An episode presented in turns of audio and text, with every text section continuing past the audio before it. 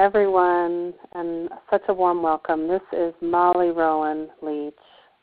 I'm the founder of Molly Rowan Presents, and as many of you know, I've been hosting an ongoing series of restorative justice and social healing in the United States and beyond. And I have to say that tonight's call and tonight's guest, um, it's really close to home for me. And so I'd just like to take a moment here with you all before I introduce our incredibly moving uh, activist, grassroots, mother, um, and beyond guest tonight, Lois DeMott. I'll be introducing her in just a moment. She's the founder of Citizens for Prison Reform. Um, but I'd like to first just take a moment uh, uh, for us all to just place our attention, if we can, on if you're in a place where you feel safe to do so, um, just to place your attention in your heart and to perhaps send out a thought to those who are incarcerated in the United States. And not only that, those who have mental illness who are incarcerated in the United States. And then, of course, we can can expand that prayer or thought or wish to all those in the world who are incarcerated, whether they have mental illness or not. Um, and I'd, I'd like to just specially dedicate this call tonight to Lois DeMott's son, Kevin DeMott, and also to my own mother, Ray Ann Leach. Um, she is incarcerated in Idaho and has been for 12 years. She has mental illness, as does Lois's son, Kevin. So tonight's call, um, as I mentioned, hits deeply home for me. And out of the things that, that I know Lois has seen and that I know myself I have seen from the inside, I offer this call as a forum and a moment of expansion and hope for those who are um, incarcerated, for those who are family members or friends of those incarcerated, that uh, new systems are are on the way, and that we do have solutions, and that there is a light at the end of the tunnel, even amidst this darkness. So, um, thank you all for just taking that moment of reflection with me and with Lois, and um, just to just to take a few moments here, really quickly, to let you know that tonight's format is similar to the formats that we have ongoing. It's meant to be a community forum. So I'm hoping that those of you that are here tonight, we have a wonderful group, um, have questions that you'd like to ask Lois, and we will have a Q&A um, time pausing around the first 20 minutes or so after Lois has shared for a while. Um, and then we'll do the same and pause again for more questions, more comments, and reflections. Um, and, and I'll prompt you to hit one on your keypad if you have a question. And I see that there is one person in the audience tonight already who has a question. So if you could please hold that just, just for a moment, I, I promise to get to you tonight. Um, finally, and um, with great, just a, it's a deep honor to have Lois DeMott here with me tonight. Um, Lois is uh, a mother of two boys she worked to provide her children the best life experiences. She had various supporting opportunities, um, church involvement, and trips throughout the U.S. with them. Her youngest son, as I mentioned, Kevin, had severe mental and emotional disorders, episodes of raging and unpredictable behavior that became more apparent through the years. By the age of 10, Kevin's illness was more pronounced. His diagnosis are now um, bipolar, intermittent explosive disorder, and depression. Um, fast forward to um, the fact that Kevin is now in the adult prison system in Michigan, and I'm going to let, of course, Lois share more about that in just a moment. But I wanted to highlight and underline that Lois um, was nominated and received the National Mother of Distinction Award for efforts in champion, championing change in the juvenile justice system. Um, she received that award in 2009, and she is the founder of the Citizens for, for Prison Reform, which is based out of Michigan but is, is rapidly expanding throughout the United States. Um, her motto is the beautiful Margaret Mead quote Never doubt that a small group of thoughtful citizens can change the world. Indeed, it is the only thing that ever has. And it is a great honor to introduce to you tonight Lois DeMott. Hello. Lo- I would like to take just a minute for each of us to picture the setting that Kevin is in tonight. And it's beyond Kevin, it's numerous other individuals here in the United States. Kevin tonight is sitting in a cell that is approximately 8 feet by 16 feet. It has no window, so he gets no daylight. He's sitting in this cell for 24 hours a day. He's only brought out three times a week for a 10 minute shower, as well as for the two hour visit that we get upon our eight hour drive to go and see him each each week. He gets four visits a week. So that's the conditions that tonight Kevin and many numerous others are sitting in um, within our prison systems. I'd like to share a little bit of the history that led up to Kevin's incarceration. I want you to understand that it wasn't a one time criminal act that put him behind bars, but rather years of, of um, emotional and mental illness that, that led to his incarceration. It's really ironic because when the children were small, I worked at the hospital. And I would go in and I would see inmates brought in that were shackled to the chair, and I was petrified of of who they were. To me, they represented evil, violent human beings, and I was very afraid of them. And I avoided walking down that hallway if at all possible. My mindset at that time was that they did the crime, they need to do the time, and that they were getting what they deserved but I never stopped to learn what went on inside the walls of jails or prisons. And at that time, Kevin was just a very young boy, two or three years old. At this point, he had never slept well, and he had these outbursts of rages that came on around, he was around three, four years old, where we saw a significant increase. We never knew when it was going to happen, how long it would last, or what would trigger it. We sought help through our local pediatrician, psychologist, and finally, at the age of nine, we we tried medications for the very first time. We were in constant therapy um, as a family, and um, him individually. Uh, the medications that were tried, it was very difficult. The side effects um, made him extremely lethargic. He had a significant weight gain, and it was impossible to keep him on the medications. By the time he was 10, he'd had his first psychiatric stay. Um, he was suicidal and he was hurting himself. He had um, would frequently um, do head banging or um, biting himself or cutting himself, and um, we really didn't know that much ourselves, I guess, at that point about mental illness, and I do have some regrets as I look back. The other side of Kevin was this wonderful child that was such a hard worker.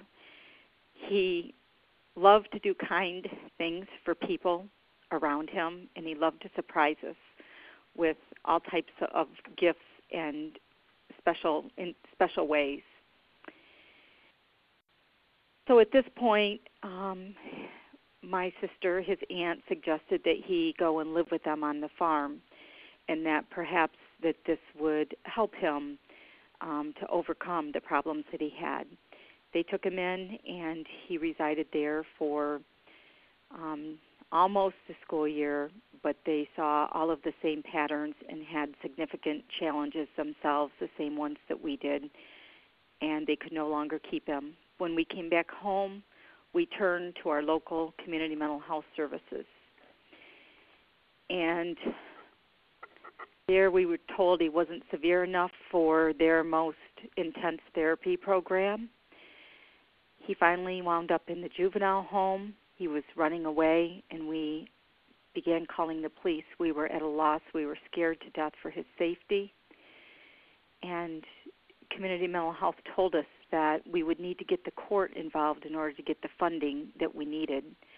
Um, we felt that our only hope was to get him into residential care at this point because of the significant issues that he was having. He'd been truant at school. Um, he would be missing for sometimes two or three days, and we were really concerned for his safety. So it was very difficult on all of us. His older brother, um, including, would often isolate so that he didn't have to deal with these rages when they were occurring. We were a whole family at that point, and it certainly is very challenging on marriages when you're dealing with mental illness of this significance. He would experience more and more odd behaviors, becoming very manic, and then at other times very, very depressed. It would be impossible to get him off from the couch. He had numerous juvenile stays um, as we continued to call the police with him being truant, him missing. Um, he became rough with us at a couple of points and the court finally sent him to out of state residential treatment. Little did we know that that wouldn't be the fix all. Um, there he got um, got involved and learned about gangs. He had become involved in selling marijuana and was very obsessed with the money. The drug dealers set him up to do their dirty work. By the age of 13, he had run out of four life benefits on our private pay insurance. So any help that we got from that point on, we had to pay out of pocket um, or use um, community mental health. He had had four psychiatric stays by the time he was 13 and two out-of-state placements in Indiana. He came back home and he wanted to reenter regular school, um, and the stressors were just significant it only took about a month and he had a total breakdown. He was unstable. He began to run again. And he was nabbed by drug dealers. He owed them money. They drove him up to a Little Caesars Pizza. They gave him a toy gun and a mask.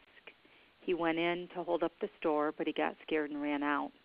This is the crime that he was then given a blended sentence, which meant if they sent him to treatment and he failed, then he he would go into adult prison. They basically gave him an adult prison sentence at that point. Um, they sent him out to Iowa, what was supposed to be a treatment facility. I moved out there because I worked from home and I was able to do that. We were to be in therapy together weekly. And upon arrival, um, I learned that there was no psychologist on their staff, that they didn't have any therapists. And he was there for about six months when he had another breakdown and he became very suicidal. He actually there began cutting himself. He was chewing the bows off from his glasses and cutting his arms. So he was sent back to Michigan to the juvenile home. He spent 10 days locked up in a cell there, continued to cut himself with broken glass.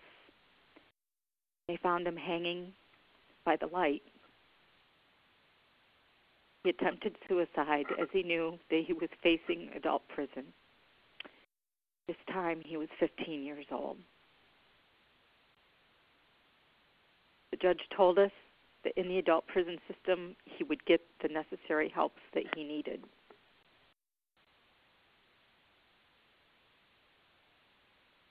Once he went into the prison system, we really didn't know anything about it and we kind of stepped back because we'd heard that if you got involved that they would retaliate.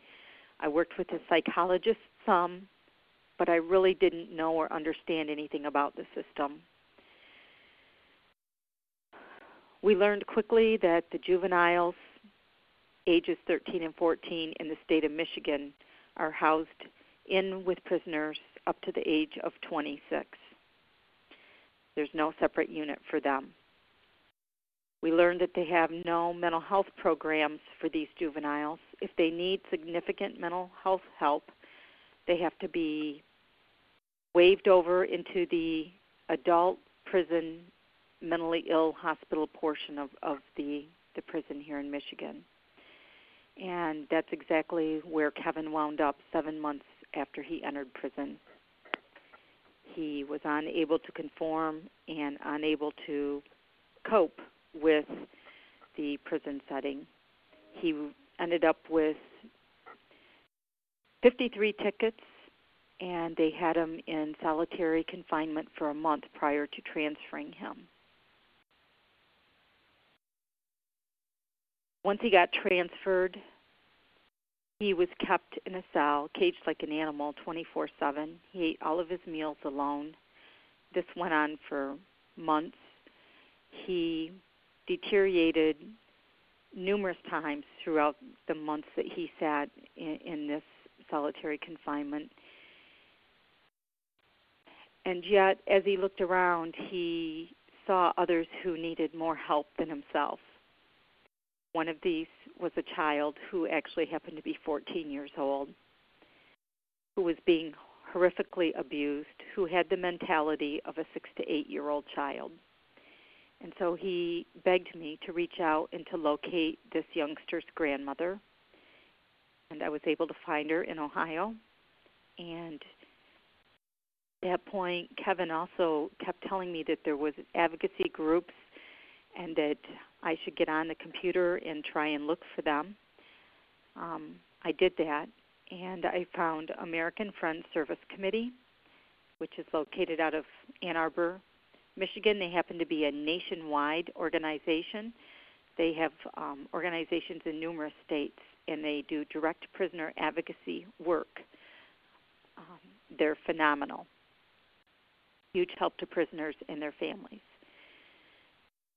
They invited me to a rally, and a friend convinced me that I needed to go. So we went, and it was only the day after I'd met them.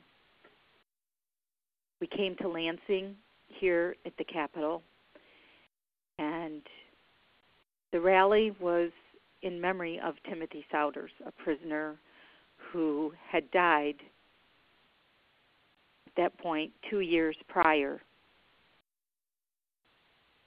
he was mentally ill. He was 21 years old, and he died because he was restrained for 72 hours straight. He, his medications had been changed. He had become unstable, and in the heat of August, he was restrained and not given hydration. He wasn't fed, and he basically died of, of dehydration. I met his mother at the rally, and I met numerous other prisoner families, some of whom may be on this call tonight. That day, August 6th, was a life changing event for me. I realized, first of all, that I wasn't alone and that there were numerous families and supporters around me who could offer me wisdom and hope and teach me about the system.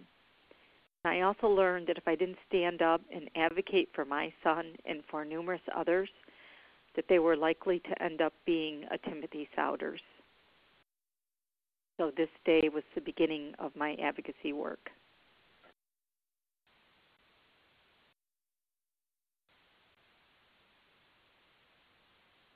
Molly, I'm not sure if we want to. Mm-hmm.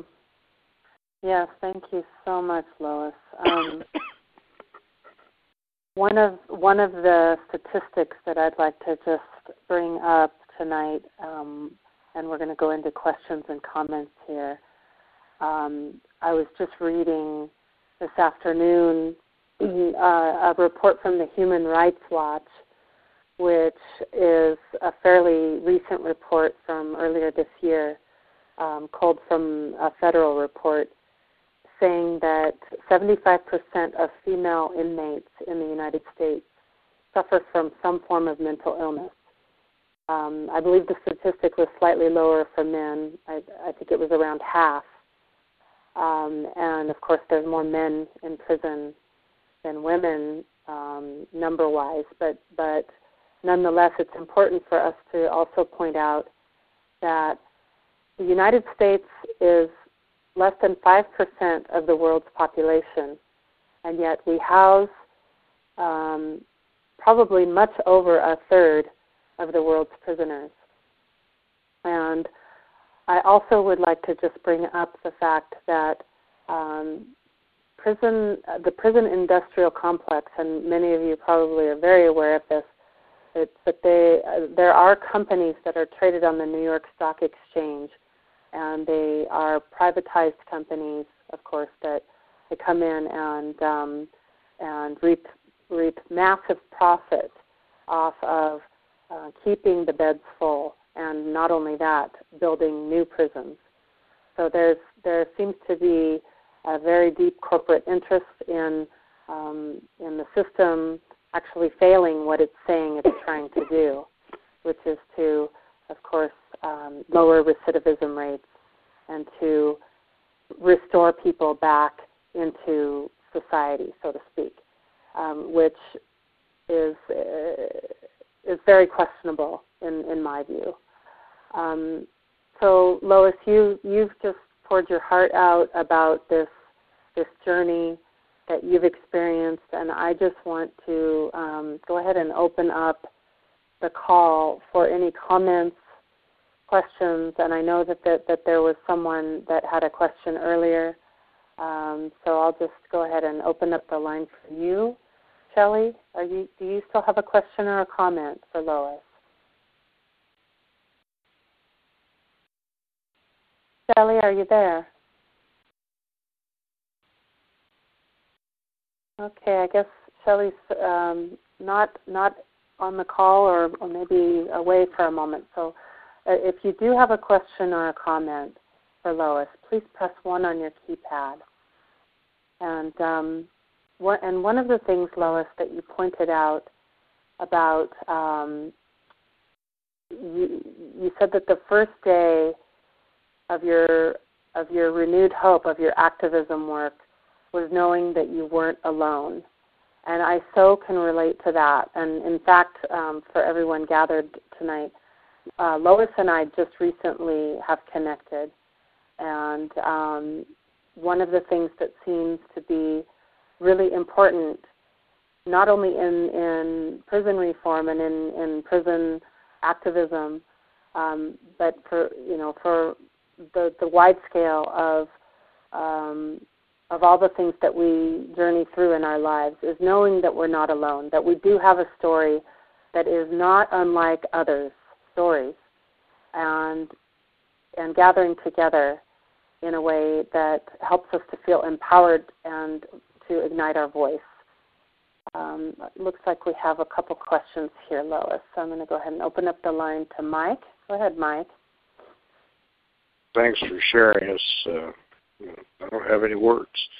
But uh, a question I have, I, I do have some exposure to working with some my godsons in state prisons, and when you use the term uh, one third have mental illness, how do they define mental illness? See, there is a really a broad question. I I just really like to understand that a little more.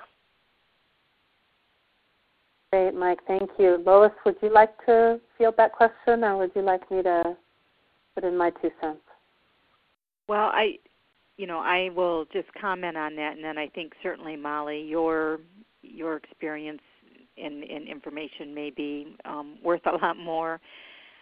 It is very difficult, and what we're finding um, in our work is that frequently we see prisoners who have had a lifelong history or nearly lifelong history who've been on medication for numerous years come into the system and they will undiagnose them. They will say, We've decided you're not mentally ill, or we can't afford the medications, and they take them off. And so um, that's one of the things that, as we start um, pushing to end segregation here in Michigan or to bring segregation numbers down and to get these people out of the cells, I'm going to ask that they look to those who have had in their documents known mental health history and clearly um, you know on diagnosing people once they've entered the system to me that's that's a huge problem that we need to look at and address because I do believe the numbers are much higher than what what we think they are. Right, I I would I would completely agree with that, Lois. That we we receive statistical reports, and yet um, a lot of times it, it does appear that there are, um, you know, there's underreporting because of the motivation of the corporate interests and um, of, of the, the underlying kind of shadow within this system to, um, you know, to to keep the numbers where they want them, I, I suppose. And and Mike, to if I'm hearing your question correctly, um, to, to kind of speak to what you were asking, I think where you were trying to go with that was um, uh, there there is a range of um, of mental illnesses, of course, and the, the, there's there's more extreme, and the more extreme ones could be considered those with um, you know schizoaffective disorder, like my own mother, um, voices are heard, um, psychotic episodes can be experienced, whereas um, mental illness can, in, in the prison system, um, you know, if, if someone is on an antidepressant medication, that can also be considered a light form of mental illness. I believe, I don't quote me on that, but I believe that that is kind of like the, the, the nuance range for how um, those statistics are, are pulled together. If, if someone is in, me- in the medical unit for any reason, um, to, for uh, receiving uh, medication for um, depression or for for any range of, of mental illness, um, then then that's considered to be uh, a part of the statistic. Is that is that what you were asking, Mike? Yeah, that's yes, that is part of it. I think as I'm listen to you, it seems like one of the, the, the issues is is the system is overloaded.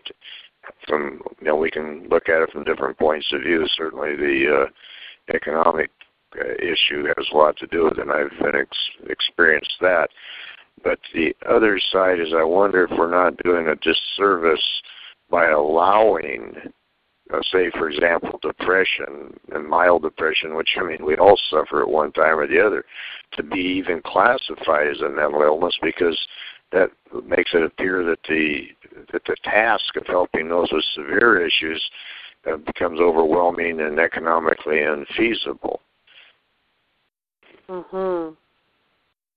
Mhm. Well, what it, what uh, I see in in Michigan is that those who have the milder forms, um, they clearly are classified differently. They are not in inpatient services. They they have inpatient level of services within um, the correction system, where they are actually are supposed to be getting out to mental health groups. They're supposed to have three or four groups a day, therapeutic groups, music, art, um, anger, a lot of different um, methods of therapy are used. So these lower level of prisoners simply see a psychiatrist maybe every three or four months and are getting their medication, but they are not offered any of the other mental health services that the more severe mentally ill receive. However, and, and Lois, just to add to that too, the excuse me, Lois, but um, just just to add to that, Mike, that that just to understand the um, the baseline for for working with with people with more extreme mental illnesses, um, and even um, those with what might be termed mid range would be, you know, that it's a, it's a a three or fourfold process um, that involves um, human connection. Um, it involves proper psychiatric tracking and um, counseling, and you know a sense of, of connectedness with life, you know, and, and other facets too. So, but but what what Lois was saying is that you know that um, even those with extreme mental illnesses in the prison system um, as far as my knowledge and my research and my my firsthand experience has seen, are not receiving any anything close to what um, what would even be looked at as an expenditure on the books um, of of any measure. I mean, they're doing minimal uh, to keep these people alive, in my opinion. Um, and and they're not. I mean, they, they they give these people medication um, but that's about where it begins and ends. The psychiatrists um, are not even often um, psychiatrists that have um, proper. I mean, they're not psychiatrists.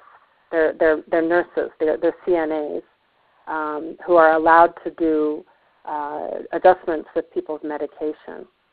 And and so um, you know it, it, it is it's a very important question um, that you ask, and, and there's also so many dimensions to this issue. Lois, did you have anything else that you wanted to say? And we'll, we'll take another question. We've got quite a few people wanting to ask questions tonight. Well, I think the other thing that I really want to make clear, because I've talked about the inpatient psychiatric um, units that they have where there's different levels and they're able to get out and go to groups.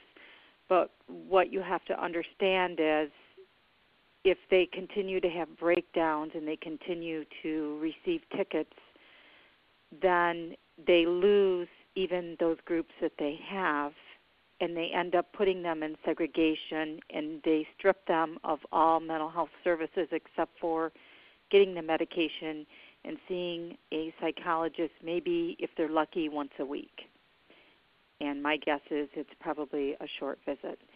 Um, we've had a couple of them who have spent more time with our son um, in the past, and and so that's what you get at the other end of the spectrum if they continue to have breakdowns. That's the services that they're receiving. And then, of course, finally, the the very fact that in the first place, many states don't even have an insanity plea or any provision at the baseline for uh, those mentally ill who do become entangled with the criminal justice system. Um, so that that's one of the primary places I'm guessing, Lois, that um, that Citizens for Prison Reform and and and groups like yours are, are, are looking closely. I know NAMI is looking closely. Uh, the National Alliance for the Mentally Ill um, does some advocacy work in in that area. Um, so, Lois, can, can we go ahead and take another question? Yes. Are you mm-hmm. great? Yes. Lynn, go ahead. Um, hello, um, Molly and, and Lois. I um, just just my heart goes out to both of you. Um, I I understand um, that we are um, talking about, you know, a, a st- systemic, a deep systemic issue here. And my question was, um, or is, um, regarding your experience around uh, legal counsel, um, going through any part of this process, and also any experience you may have um, encountered with legal um, regarding you know changes within this obviously deep systemic problem. So I, I'm just curious to to get any feedback on that. Mm, Lois, would you like to respond to that? Well,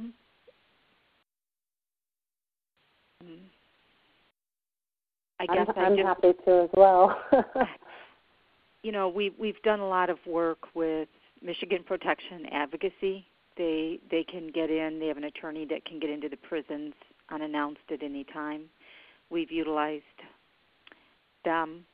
We've utilized recipient rights within the correction system, but there's only one person to serve all 6,000 of the mentally ill prisoners in the state of Michigan. Beyond that, we've begun to seek out and look at other alternatives to bringing change, and we're in the midst of that process um, because we're just finding that I believe it's going to take all all methods, and it, it's going to take pushing forward on on all sides to really bring the necessary change that that we need to see within most of the states. Okay, and I was also wondering, um, just regarding any legal uh, representation you may have had um, as you were going through this process. Um, what was your experience with that? Did you feel it was inadequate, um, or that you were just dealing with a system that was, you know, so much larger as you were, you know, discussing various laws in place? Um, did you what what was your experience with legal in we, that we hired, personally? Yes, um, we hired a, a private attorney when when his um, his crime was committed. We paid a significant amount of money. We hired what we thought was the best attorney. Um, unfortunately, this is an attorney who knew little about mental illness and an attorney who had no experience in dealing with juveniles in the court system. And um, frankly, this was a horrendous mistake. He was never offered. We asked for competency testing. He, we were told by the judge that it wasn't available until he turns 18. We've now learned that that's incorrect. And he actually was never we just learned recently um, through an attorney that has gone through his records that he was never he actually never signed the appeal papers he thought he signed the appeal papers and no one ever discussed it with us um, he signed a paper stating that he could appeal it but he was extremely medicated on that day when he was sentenced he'd been in a psychiatric hospital for a week we were in extreme shock, and frankly, we didn't ask all the right questions. Mm. Mm. Do you mind if I go ahead and, and share a bit on, on that question that Lynn's asked? Um, I just, uh, I also want to just add, Lynn, um, that the representation that, uh, in, just like with Lois, um, our family hired uh, the former Attorney General of Idaho, in fact, um, thinking that his uh, Republican status would help us in, in this case, given that, that he had a lot of support during his term politically. And uh, in fact, I think he served two terms as, as Attorney General of Idaho. Um, so he was our most recent representative um, in the last hearing that that my mom had, and he he not unlike Lois and her family's attorney uh, failed miserably to really understand the nuances. I mean, how can you really understand the nuances of mental illness? It is a mystery, um, and it is something uh, so tricky to bring to the le- the legal realm, and yet. Um, one of the things that I believe Lois and I were in are discussing together, one of the things that, that feels so essential in the legal realm um, as it as it concerns mental illness is to bring the humanity of the person who is being um, subjected to a prison sentence into the realm of the of the courtroom, um, and to bring, of course, the documentation of of the, the good treatment that they've had, and then to note where the failures have been. Um, in my mom's case, a psychiatrist misdiagnosed her um, severely and dropped uh, following her on a medication that was primary to her her well-being, and so she was um, from as a result of that. That's where what what caused her to um, finally be in prison, and so I would say that the response, though, to that question, the legal question here, um, we might look to people like J. Kim Wright and Cutting Edge Law and the many holistic law and integrative law practices um, that are popping up even in the past few years. So, anybody that is interested in, in finding out more about some of, of what's just recently popping up as um, holistic law practices, as, as evolutionary law per se, you can check out cuttingedgelaw.com for that. Um, I hope that gives you some insight. Um, I, I, also noticed that, that parole boards and, and paroles and pardons, um, they uh, they're so overwhelmed with um, so many cases that uh, oftentimes to even comprehend uh, a case such as so complex as, as someone with mental illness is is such a, a, a an extraordinary reach for them, and um, of course safety and public safety, and then safety to oneself are are the big main um, kind of barriers between, uh, especially a person with mental illness and um, reintegration back into the community. So I hope that that helps, Lynn. Yes, thank you. I mean, my first, um, you know, what I think of first is is to find um, locate attorneys at, uh, or any professionals in mental health that have had some success with this. Um, and as you say, take a look at uh, Kim Wright's work. Um, anyway, th- thank you very much. Thank you. Thank you. Uh, go ahead and, and um, thank you, Lynn. And Lois, shall we take one more question before we dive back into some more sharing about Citizens for Prison Reform? Uh, let's see here. Uh, Catherine, go ahead. You're live. Welcome. Hi. Hi, Molly and Lois. Thank you so much, um, Lois, for taking us on that journey and really. Uh, being able to deliver that story in a way that I could totally walk through it with you and what a gift that is for you to be able to do that for people that don't know what that feels like. So uh, I, I'm profoundly moved by uh, just your ability to be able to share at that level. And just one quick question is the word I think that keeps coming to mind for me is community, and I wanted to ask you, what do you think about that word when you hear the word community? Thank you. Wow, uh, community for me in the last couple of years has has become a profound word, and to me, my community now really has particularly since Martin Luther King Day last year, my community has become prisoner families and supporters and citizens who have climbed on board to see that we have to come together, we have to support each other, and we have to be unified. And we have to be willing to to step out together and to bring awareness to our elected officials and to the general public as to what we have going on inside the system.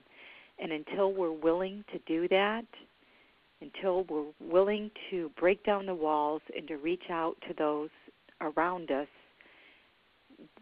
change cannot be brought. That's what it's going to take. And um, it's it's just been the most touching experience for me.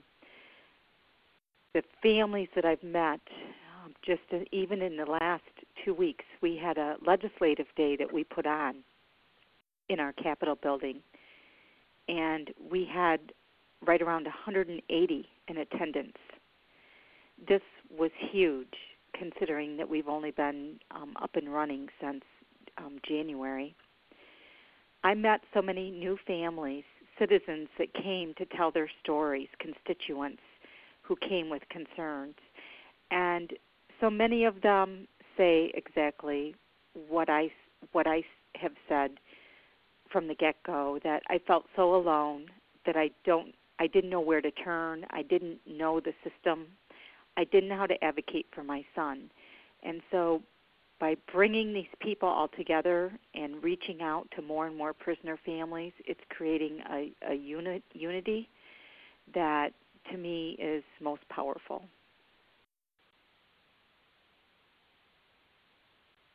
So Lois, um, uh, it looks like we have more questions, but um, if you can just hold that question or those questions right now. Um, Lois, I would just love for you to dive back in a little bit more, if you would, and just share a bit more about your journey, um, your discoveries, um, about citizens prison, uh, excuse me, Citizens for Prison Reform. And by the way, if you would like to go to their website, that's www.micpr.org. That's micpr.org. And uh, Lois, you pointed out that um, the acronym Citizen, uh, for Citizens for Prison Reform, of course, is CPR, and pointed out that our prisons really, the, the systems need CPR at this point. Um, so, Lois, just go ahead and go back in, and, and then we'll pause again in a bit for a few more questions. Yes, I'd like to share that last September of 2010, Kevin had had a significant, the, the most significant break that he'd ever had.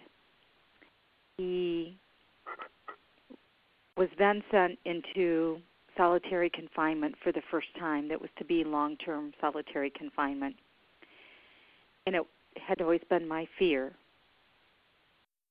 He got into solitary confinement, and shortly after, he and the psychologist made the decision that it would be great if they could see him on baseline, and he went off from all of his medications. By November, he had deteriorated um, greatly he was harming himself, he was destructing his cell. And when we showed up to see him on January 5th for a visit, we learned he, he had kept a lot of this to himself, the conditions that he was living in. He had no mattress, he'd not had a mattress in a month. They'd shut his electricity off, so the only light that he had was the daylight coming in. He was not receiving any of the daily mail that we were sending. He had been hog-tied and restrained numerous times. And we showed up for this visit, and he just didn't have the will to to go on. He thanked us for all of the money that we'd ever spent and for all of the time that we'd ever given. And he told us goodbye. And I knew at that point that I had to do something quickly and something significant. So I called in recipient rights and I called the attorney with Michigan Protection Advocacy. They showed up, and clearly the conditions that he was living in were much more horrendous than we had ever known. He actually had been banging his head on the wall and was written tickets for this and restrained um, in hard restraints. And it just so happens that in the last two months I've been able to obtain photographs of this horrendous restraint process. He'd lost 25 pounds in a short time that he was there because his meals were often being withheld. We looked around and we realized that he was only one, and that so many others don't even have anyone coming to see them. They're all alone, and it really made us just stop and think about, you know, how many others are being treated in this way or even worse, and that no one's paying attention. And I really recognized at that point, too, just how many more families are so alone and hurting and were kept in the dark, not knowing what's going on inside the system. So we were able to get him moved to the inpatient psychiatric care, the the highest level of care. He was moved there on a Wednesday, and we thought for the first time since September we were going to be able to give him a hug and sit in the same room. And there were five of us that drove family members from various points in a horrific snowstorm. I called first that morning at seven to make sure that he could have his visit, and they said yes. And the two and a half hours that it took for us to get there, we showed up, and they informed us that he'd been moved the previous day back into solitary confinement at the previous prison. That was a moment of anger, pain, and one of my sisters that was along who had helped in a previous letter writing campaign that actually brought him to release for a short three months when he was 17 still. She said, It's time for another campaign. And so we spent that weekend, Martin Luther King weekend, rallying friends, family, and I reached out to prisoners' families that I'd met in Lansing, that I'd met at visits anywhere I could find them. We we rallied together. I asked them to do research. We come up with documents and information, facts that we wanted to share, and we proceeded with this letter writing campaign and continued to weekly send out updates and ask for more letters to be sent. It really brought a lot of attention. Our letters were addressed to the new governor, to all of our senators and representatives, and also to the Michigan Department of Corrections. And so this was the beginning of Citizens for Prison Reform. And Citizens for Prison Reform, I just want to note that it is not only for um, prisoners with mental illness, we want reform for all of the prisoners in the state of Michigan. We believe that there's a much better way to treat prisoners that is cost effective. It will actually save our state money, as well as create humane treatment, which in the end will bring them out as a more whole person um, and create a, a safer public and that's one of the questions that I ask. Here in Michigan, the mission of the Michigan Department of Corrections is to keep the public safe, nothing to do with rehabilitation. And so I frequently ask them, have we done our job? Have we really kept the public safe? If we take these people and they're in a cell or they're walking on the yard, yet they're not receiving the helps that they need to return them out into our community as as citizens who can contribute and who are rehabilitated is the public any safer? And i think that's got some people thinking.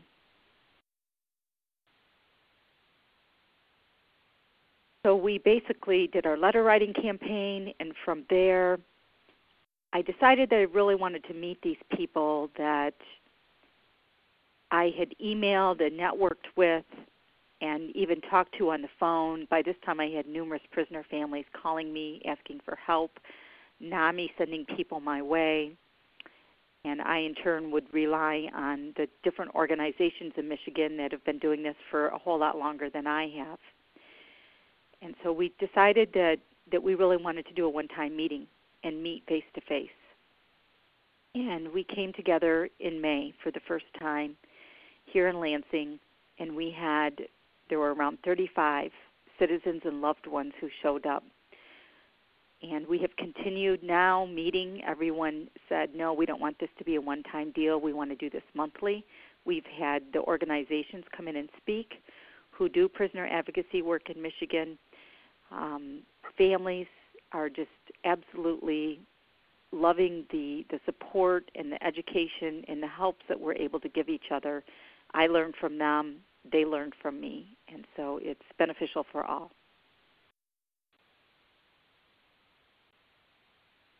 Hmm. And one of the, the things, Lois, that seems to be um, for us all, I'm, I know that we probably understand more than we'd like that, that the, the consciousness of the system itself is based, of course, in, in, in such punitive um, beliefs that those the that consciousness, that belief informs a system um, in such an ingrained way, and so at times it does feel that you know, wow, the how how do we break that behemoth of uh, uh, that punitive that punitive paradigm? How does that how do those walls fall down? And really, it's by the modeling, um, like you were saying, Lois, of, of bringing pictures in to legislators, um, doing small acts consistently that um, uplift the truth, the shadow of what this, what, what, what is happening on the inside, because it is not pretty. It's it's rather ugly. It's a lot of uh, of walking human rights violations, um, and yet by by bringing your life, I, I just so honor you because you you know you've brought your life through this darkness. I mean, I can't even imagine what it would be like to see your son. I mean, the, these pictures that you have are horrific. Um, he's literally in chains, and um, nothing but his uh, underwear um, strapped down by metal chains onto this stretcher. And I just, you know, um, I just so honor you for for bringing yourself through this dark tunnel into a place, and and for him too to recognize.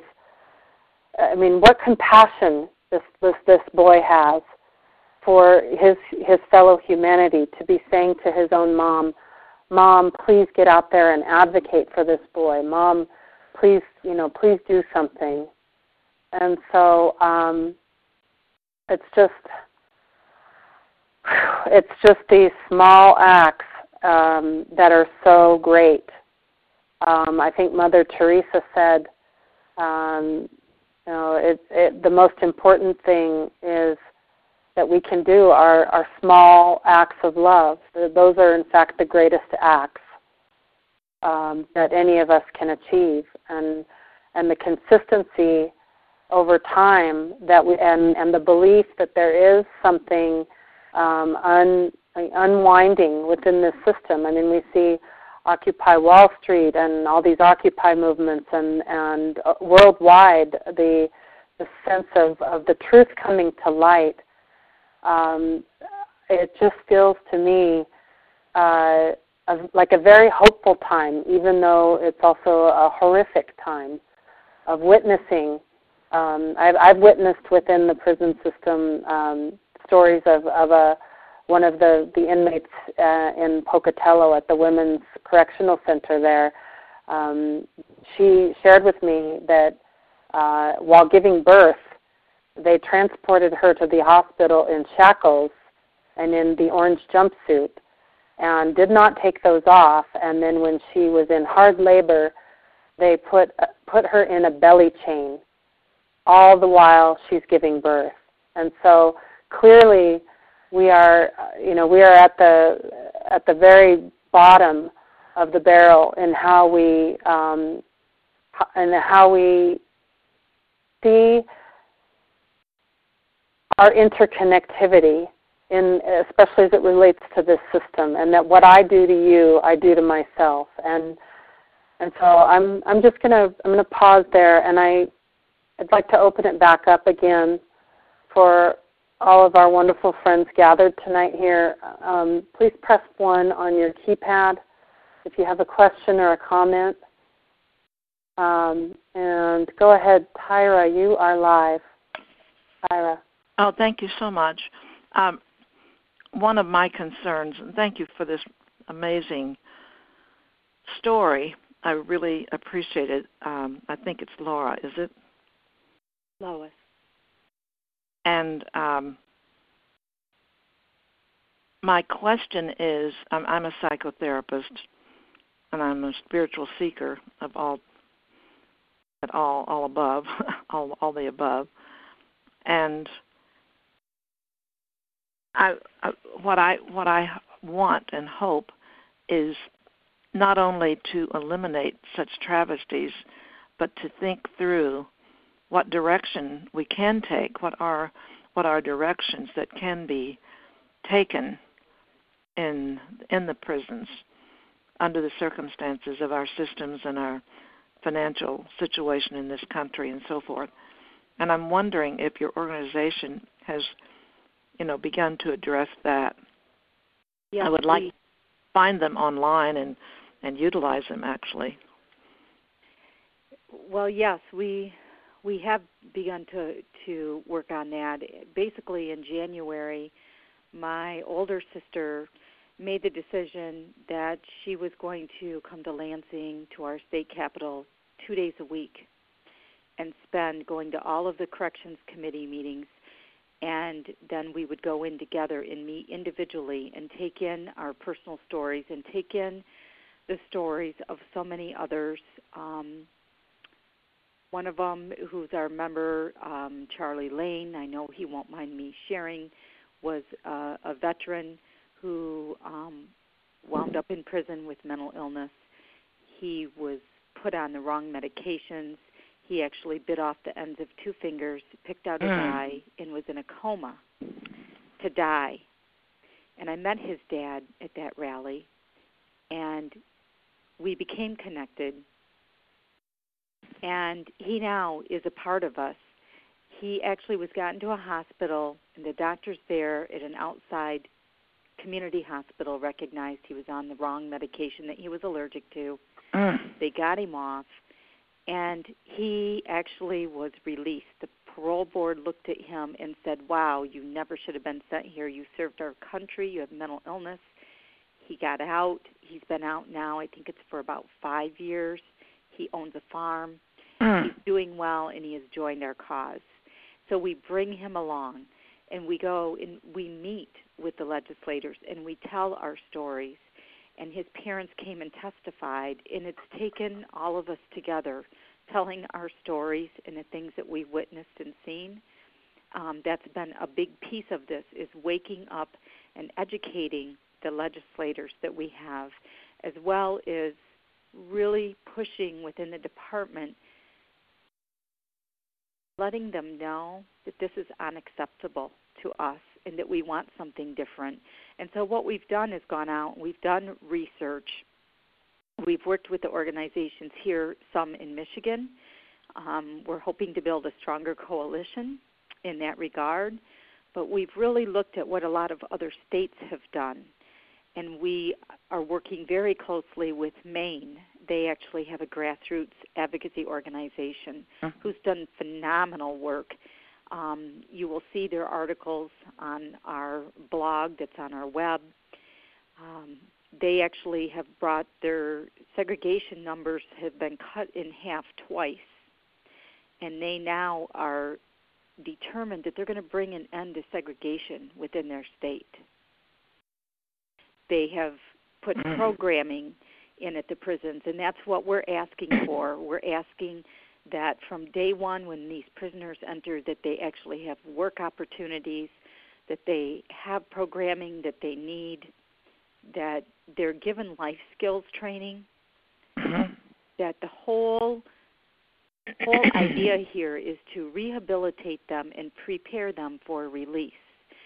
The fact of the matter is, 95 to 98 percent of all prisoners have a maximum release date. They will be released. And so, what sense does it make for us to not offer them? There's numerous free programs that are out there. We have volunteers that have been wanting to get into the prisons, but they've been shut out.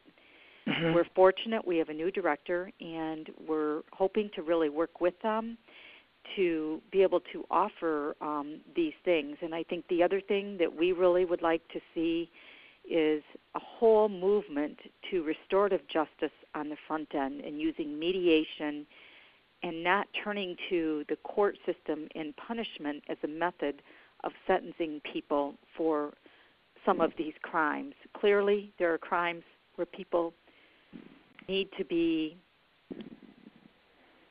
they need to be the community needs to be safe they need to be kept safe but i believe every person is a human being and that they all deserve to still have a full life um, even in the midst of the crimes that they committed thank you so much i would very much like to have your website and email um, for further discussion yeah. about other states, including California. Yes. Yes, Tyra. What we'll do um, is, uh, as I do with all of these forums, is I offer the opportunity for you to stay in touch with our guest speakers um, by way of the follow-up email with the audio archive that I will be sending to everyone who signed up for tonight's call.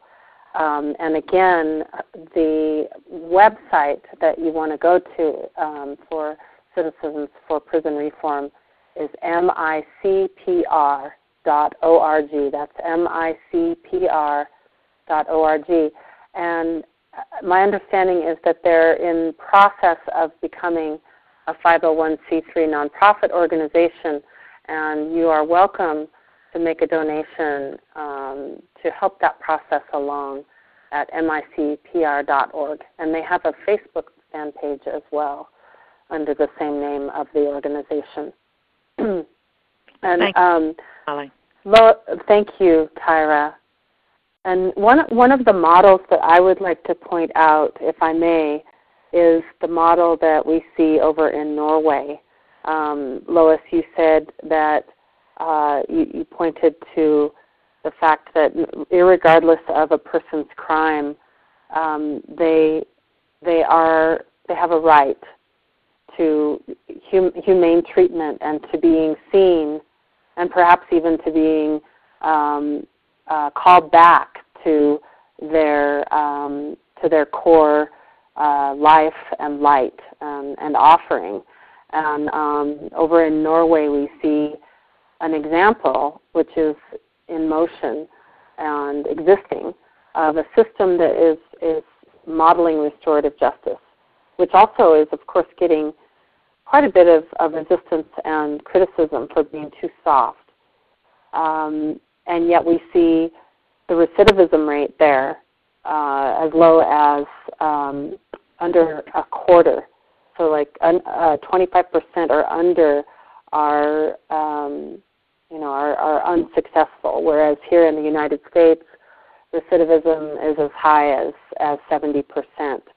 Um, that, that what that means is people who are coming back in and staying, um, and of course. Uh, one of the other pieces that I wanted to offer of, as a model um, that I know of existing in the United States that is addressing the reentry piece is a program that I was a founding board member of in Boise, Idaho called Sustainable Futures.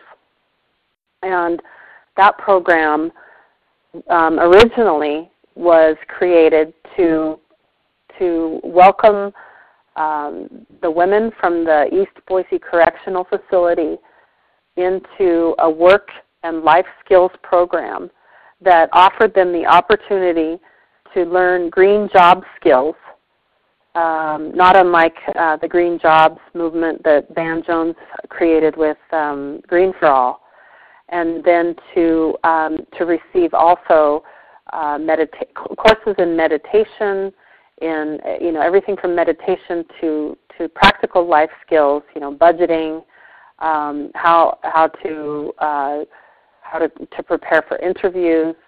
So uh, and and and on top of that, it also um, the the practitioners and the teachers and the people running the program were trained in um, providing a safe container for these people um, and an approach that was humane, so that they weren't coming from um, a fear-based mentality or a, um, a punitive mentality when they were helping these women to um, come back into into the community.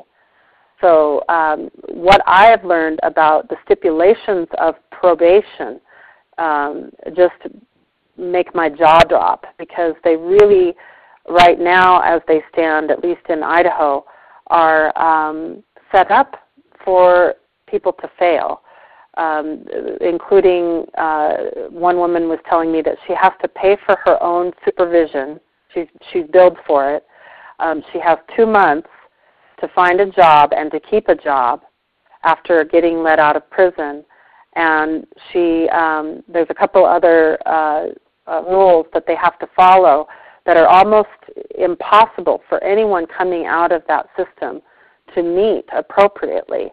And so, in that short amount of time, these these um, these people coming out of prison, women and men alike, are, are put under such pressure um, to to fit into a system that uh, is, is almost asking them to come back. Um, and so it's you know from, from that angle, I, I think that there's you know there's so many places that that we we need to focus our attention in um, creating uh, bridges and nets where there aren't any existing right now.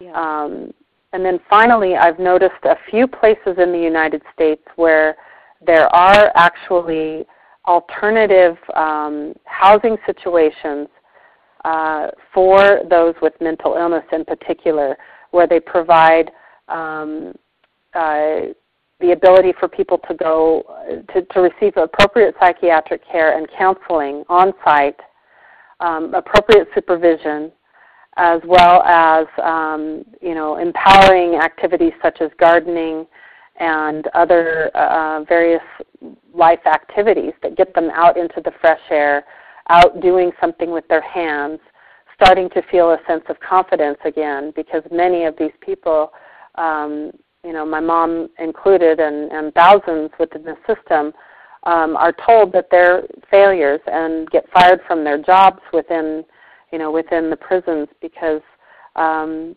you know, they just they it's it's like trying to fit a uh, a square into into a round hole, um, and so. I'd like to, to just close tonight, um, Lois, by again opening up the circle if anyone else has comments, questions, and Lois, um, for you to, to, to, also dive into any closing comments that you would like to make. So um, if anyone has any questions or comments, uh, please press 1 on your keypad. And, and Lois, um, could you just uh, add to any other programs that you might have seen. I, I don't have proper references for the one that I just referred to. I believe it's in Minnesota. But do you know of any other existing alternative housing reentry programs that are specifically for the mentally ill in the United States? I do not specifically for the mentally ill. I do know that actually Michigan has ranked in the top five states for the best programming for reentry. It's called MPRI, and that stands for um, Michigan Prisoner Reentry Initiative. Um, they actually have put together a program that a lot of other states have been looking at as a model. We experienced that program ourselves during the three months that my son was out. Um, but I, I believe personally the hole that has existed that now has been recognized is that phase one of the program was never implemented, which is starting to rehabilitate and get them into classes and programming day one, and that has currently only been um, occurring a couple of months before they leave prison. So um, we're hoping that some changes will be brought within that program that will make it a much better program than even what it has been. Um, Lois, do you get to talk to to Kevin by phone? No. Um, oh, um, once they're in solitary confinement, all of these things are taken away. Um, there's there's no phone calls. Um, the visits are through glass on a phone that that's very difficult to hear currently in the circumstance that he's in, and so he has no human touch. And we haven't had conversation since August that has been during the week, um, other than than the two-hour visit when we're present with him. I, I will say that um, some of the prisons here in Michigan are starting to use some incentive programs for those who are segregated. Um, I have some concerns about the way I'm seeing that they're run. Um, he's supposed to be able to earn a phone call and possibly TV. He's never had a TV or a radio in the four years that he's been in. Um, but because he's injured himself recently, then he started over, and um, that's considered, you know, bad behavior, seen as acting out, and so now he has to start over at a lower rung and work his way back up, um, which could be months. I would like to say that we have recognized fully during this time that there are certain individuals who are working within who care about these people, who are passionate, and who are really doing their best to try and stand up to the wrongs in the system and to treat these people humanely. We want to thank those people, and Kevin recognizes it. He frequently will talk about those that he's worked with who have been of help to him. But those numbers are far and few between. I did want to make sure that I recognize those who are working hard within the system and doing the right thing. It's not an easy job by any means. I I want I would just like to acknowledge that as well, Lois. That is such a key element of recognizing um, for me that uh, as well that there are very very good people working within the correctional systems. In fact, a couple of them um, are possibly going to be my guest on this series. And I have a deep level, I, I've been on my own journey of uh, forgiving all of the system and the individuals within the system, for they know not what they do.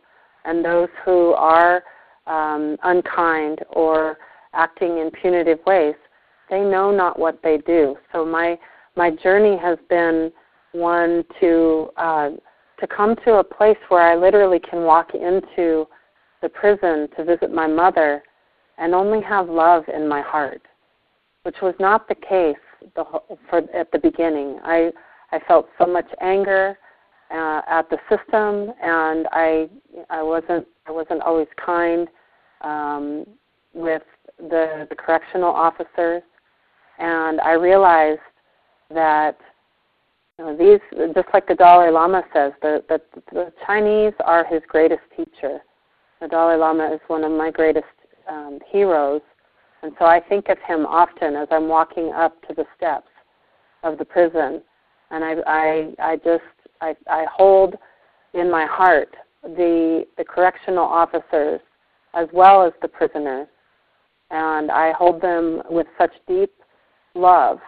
I, I don't know how I got to that place because I I um I know that at one point I I was so angry, but I I so thank you for for making sure that that is clear because I too feel the same way that um you know that there are tremendous efforts being made by many people within the correctional system um, to to come up with answers and solutions, even while working day to day in such a system of of such darkness and of such difficulty and, and stuckness. And so um, that acknowledgement is, is really important.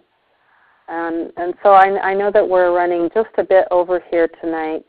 It's such rich and deep, um, heartbreaking, um, hopeful um, journey that we've had together. And I, I wonder, Lois, if we could just close um, with maybe where we started, and that's uh, possibly just placing our attention again um, with with those uh, within the system, um, with with with Kevin, who right now is in uh, a very small cell without a window, who isn't able to have any human contact, and who uh, barely can even come out to have a meal.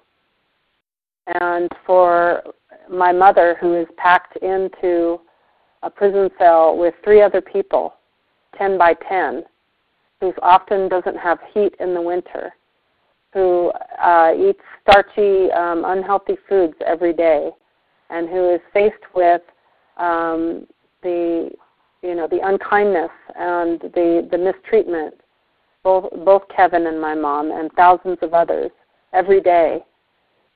And for, for what they do to hold space for there to be uh, a transformation in this system. I know for a fact that my mother and I'm sure Kevin has affected others within his system, uh, within his unit, and, and where he is when he can go out um, in a way that he has inspired and saved lives. Uh, I've had mothers come up to me of some of the young women saying that, that my own mother has saved their daughters' lives. So I just would like to, to give you, Lois, the opportunity to close tonight's call um, and, and um, say uh, a few closing words, and then um, then we'll open it up just one last time to, to allow everyone to, to say goodnight. Lois, just if you have anything else you'd like to add before we close tonight. I just think that I would really like everyone to recognize how profound and important this work is that we're doing. Many of us have sent money across the ocean or even traveled to faraway places to help those in need. Many of us have had a prison sitting in our own backyard. But we never knew the conditions within. We never thought of the needs of these people to help them come out more whole and more full than when they went in. And I just hope that everyone can start to open their minds to these this idea that we need to within our communities look for those who are willing to do this work with us. We need to look to organize and to turn to our state leaders and be willing to go in and to share with them and to basically say to them, we want something different with our tax dollars. These are our tax dollars that are paying for this kind of treatment. And so I think until we come together and unify, until we can say we expect something better than this in the United States of America, we're going to continue to fall short. And I know this change isn't going to happen overnight. It's a long, slow process but I believe together as unified people we can we can make it happen. I just request that you consider what you can do in, in this area within your own state, within your own community. I thank you very much. Mm, thank you so much, Lois, um, for for spending almost an hour and a half with us tonight. Um, and for for providing us with such a deep sense of of of truth and of what is what is happening within this system so that then we can can come to a place of empowerment and unification. And it, it seems to be happening within our world as we speak, is coming together. And so I thank you, Lois, so very much. And I, before I open up the lines for any last comments before we leave, I just want, want to say once again, I would encourage you if you've been inspired as I um, by Lois's work and by Citizens for Prison Reform, please by all means go and, and check them out on Facebook, like them on Facebook. Um, their website is micpr.org. That's micpr.org. And my next week's guest is um, also uh, someone who has a very special insider's view of the prison system. He himself was in the Folsom prison system for over a decade, and he is now doing um, restorative justice and advocacy work in the United States. His name is Herb Blake, and he'll be my guest next week. Upcoming guests in the weeks to come also include J. Kim Wright, who was mentioned on this phone call tonight, um, of Cutting Edge Law. She'll be November 17th. And then um, James O'Dea will join me, as well as Azim Khamisa and Belvie Rooks and Dedan Gills of Growing a Global Heart. So we've got a wonderful lineup for this month and for December and then into January. So please come back and join me and uh, our circle again next week at 5 p.m. Pacific. So at this point, I would just like to do something I haven't done yet before on these calls. I'm opening up all of the lines and just would like to uh, invite you all to say a few words. Put your voice into the circle as we say goodnight. You, know, you can simply just say goodnight uh, or whatever you feel so moved to say. Thank you so much, everyone, for being here. Thank you. Thank you. Thank you. Thank you. Thank you. Thank you, Molly. May you all be blessed. You be blessed. Be blessed. We are. And you.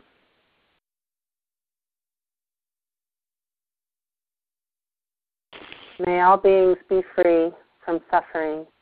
May all beings have peace. Good night, everyone, and thank you so much. Good night. Night.